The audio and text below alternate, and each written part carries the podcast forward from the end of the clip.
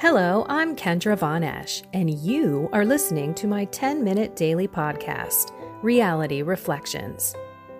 I bought into what this world said would make me happy money, prestige, power. And hey, if it feels good, do it because life is stressful, so party hard. Do whatever makes you happy. But that didn't quite work out because I felt even more insecure, full of fear shame, and anxiety, and never, ever good enough. Then God found me and flipped my reality upside down and transformed my life. And I want this for everyone. So I left my executive career to help others find true acceptance, supernatural peace, joy, and love that only comes from a relationship with God. Here is my reality reflection for today. So, how does one deal with a great, great loss?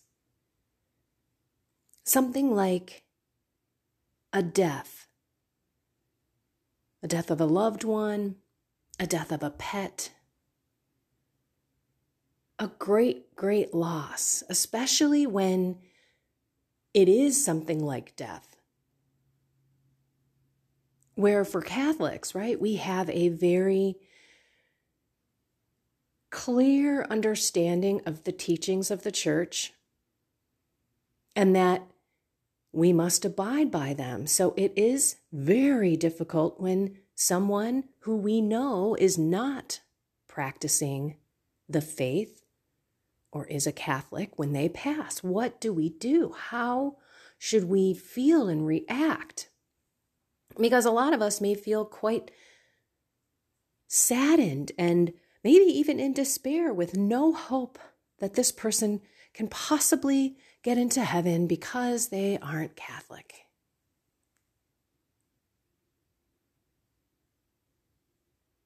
We don't know God's ways.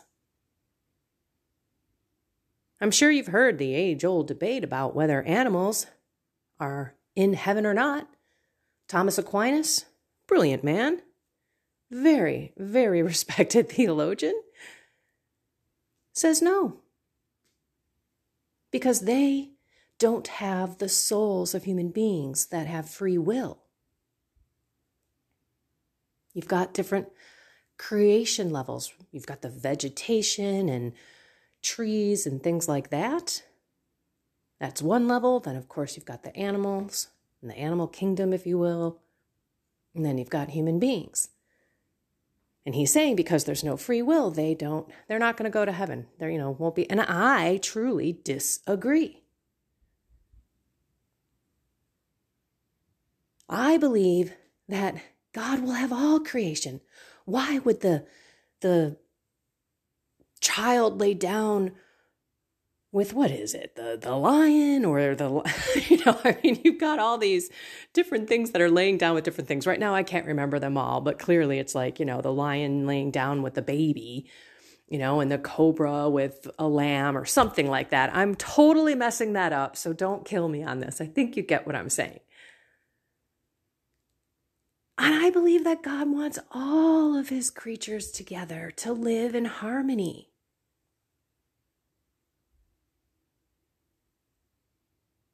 I don't know. That's what I believe in my heart. So I stick with that. I pray through that. So when my dogs died, I had to give it to God, right? Lord, if it's your will to be in heaven when I see them, I will be so grateful.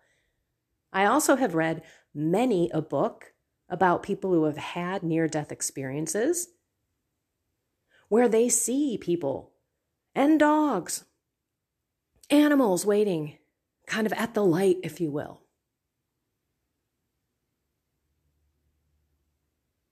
So sometimes I think we need to de- dive deep into our hearts and think, okay. And I also know that there are other priests and people who are in the Catholic faith who also believe this. I can name two. I called in to Relevant Radio and talked to Monsignor Stuart Swetland. I also talked to Father Richard Simon, who's a friend of mine. We actually talked about this sidebar. Bottom line, I hold on to that hope. And with people, I know many. So, the Christian people who are not Catholic, let's just talk about them for a second.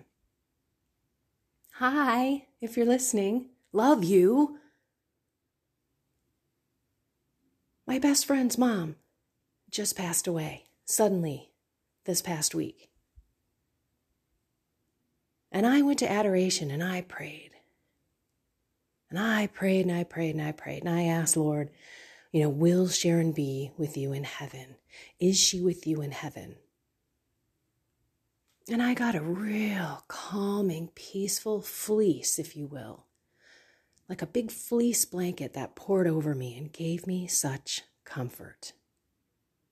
And you bet your biddy that I went and told her right when I came out of there. And she is a very prayerful Lutheran. She has had these experiences with God as well supernatural, mystical kind of experiences. For example, her son was trying to get into a college through a baseball scholarship. And they were going from college to college, and all of these, you know, recruiters were all on him for certain colleges, and then he just, nothing ever panned out.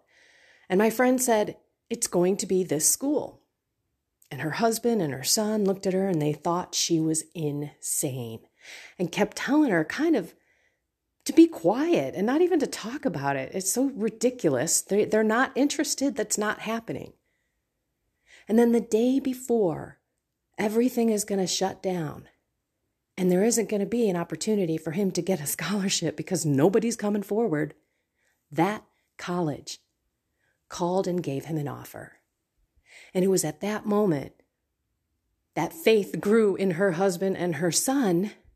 And my friend just looked at them and said, I told you because she knew.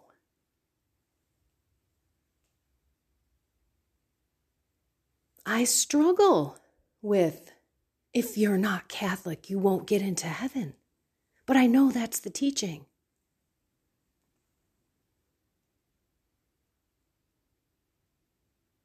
but I still have hope that the Lord will have mercy. And that is what purgatory is for.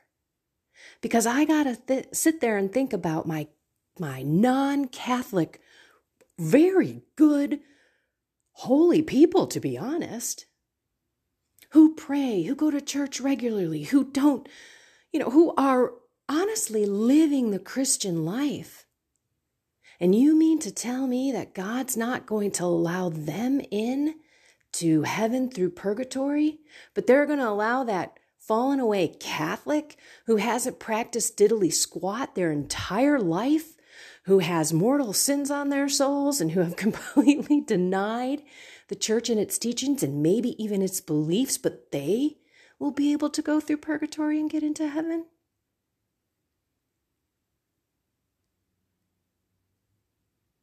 You know, we got to think about this kind of stuff. And I choose to believe that God is merciful and knows the soul's heart.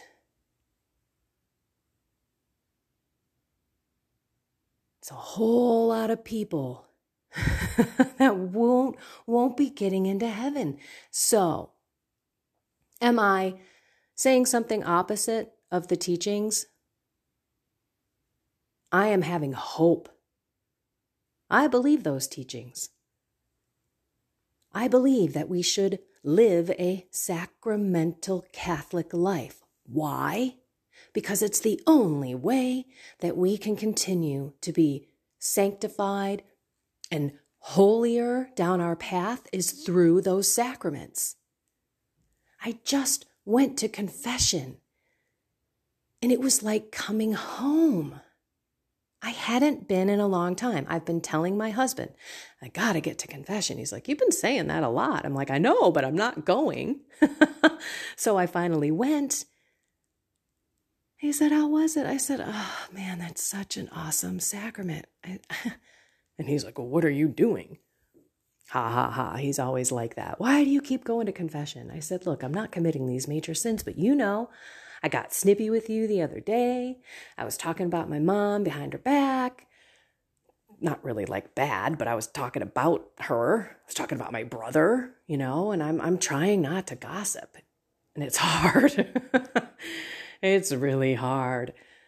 So anyway, bottom line, that is why the sacraments are there to help us along the way, to bring Jesus into our marriages and into our bodies and souls through baptism. I mean, through, again, reconciliation, that beautiful gift. Through the Eucharist, the more we receive Jesus into us, the more that we will be changed. So here's the deal I believe the teachings.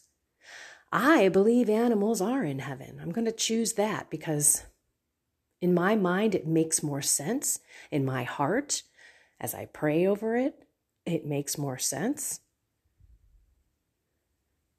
I know Thomas Aquinas was a brilliant theologian, brilliant. So we shall see. And we can still pray do not give up. I know people who are like, well, they weren't Catholic, you know, and they just chuck it. Oh, they're not going to get in heaven. So, uh, they're not, you know, like, stop the madness. Are you kidding me? Let's pray. Let's sacrifice. Never stop praying for those who are dead. And let's talk about purgatory because I haven't prayed much for the people in purgatory until probably three days ago. I was reminded of that.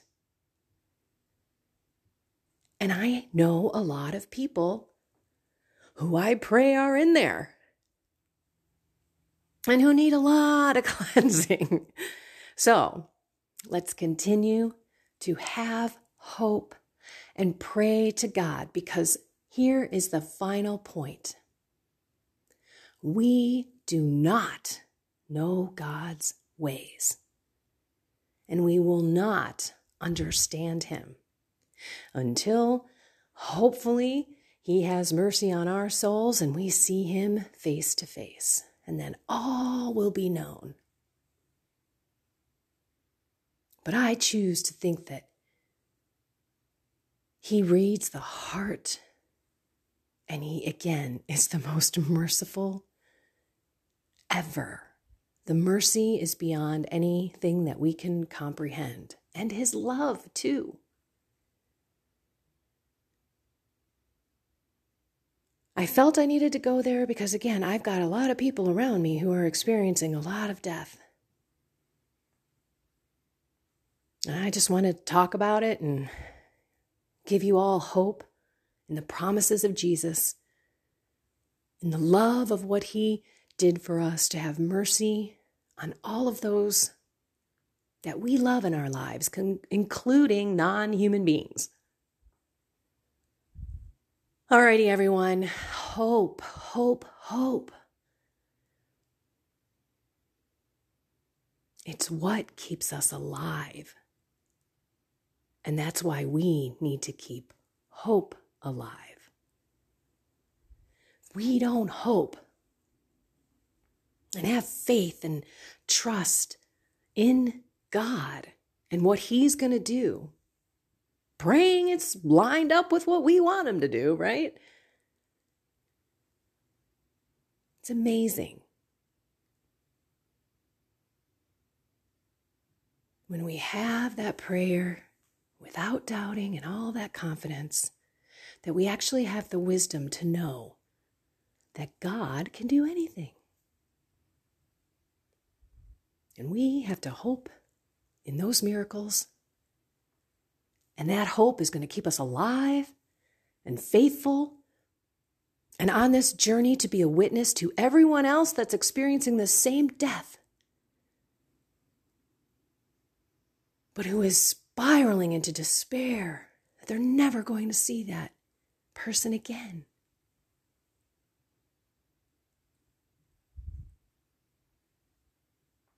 Okay. Keep hope alive. Keep yourself alive in hope. Keep those that have passed in your heart of hope.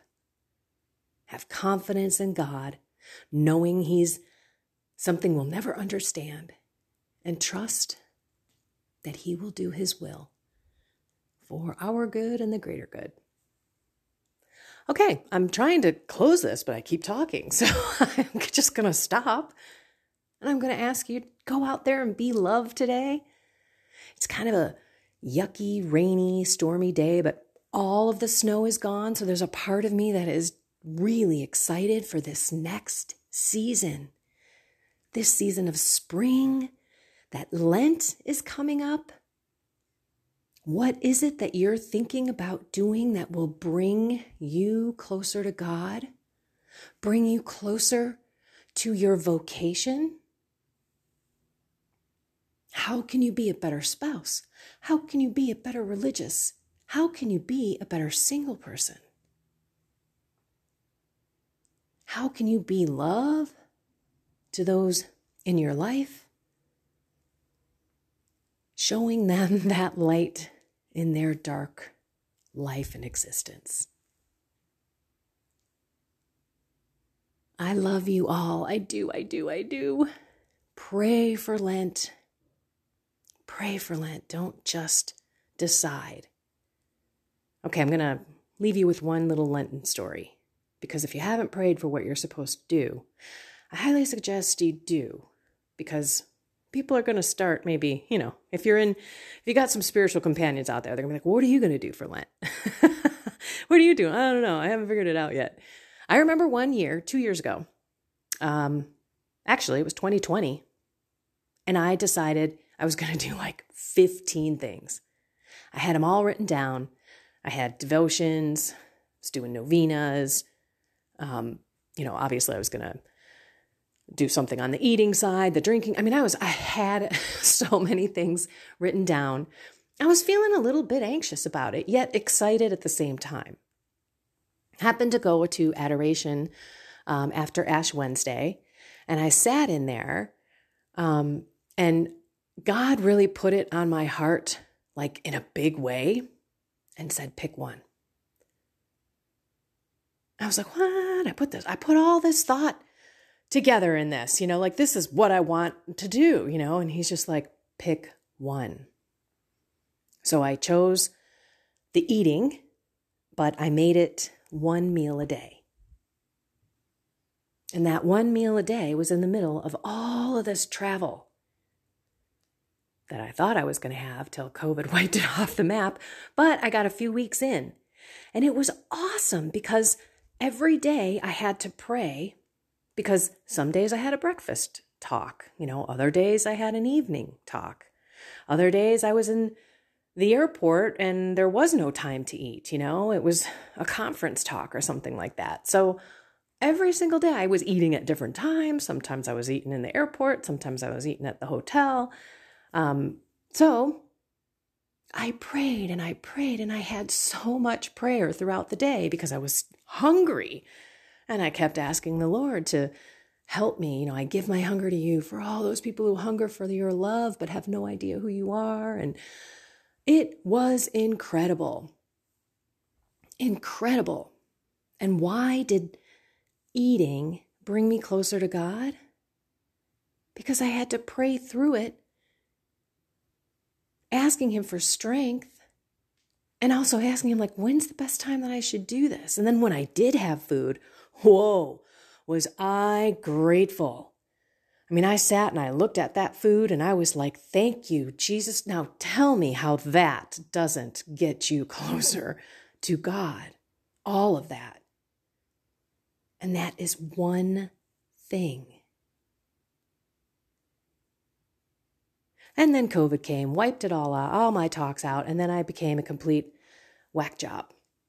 And I started eating everything in the house, and I was totally going against my Lenten promises. And then a week passed, and I realized, oh my goodness, I haven't prayed a deliverance prayer because God put it in my head when I was on my knees saying, I don't know what's going on. I was fine. Now I'm home, completely able to control this, and I'm eating everything in the house. What's going on? I'm feeling anxious and out of control. And then God said, You're not using the weapons that I taught you. And that was when I said, ah, my gosh, I haven't prayed a deliverance prayer for a week, a week and a half. It's like seven, seven, eight days. So I immediately got into the deliverance prayers, and there was such peace. And that, again, closer to God. Running to God when I'm like, What is going on, Lord? And God communicating to me and me saying, duh. So that's it. That's what it's all about. Okay. I almost did two different podcasts here, but I really want you to pray. Even if you've already quote unquote decided, I think you need to take that to God and make sure that He wants you to do that. And while you're sitting there, if other things pop into your head, it's probably Him. so listen. Listen with an open heart because he might actually be telling you something that you don't want to do. No, God, I really don't want to not drink during Lent. It's easier for me to give up chocolate or something like that if that's where you're headed, you know? Okay, enough, enough, enough. Okay. Ah! All right. Go be love. I love you all. Pray on Lent. Ask the Lord to open your heart and keep hope alive. Find something more in God. Have a blessed and inspired day.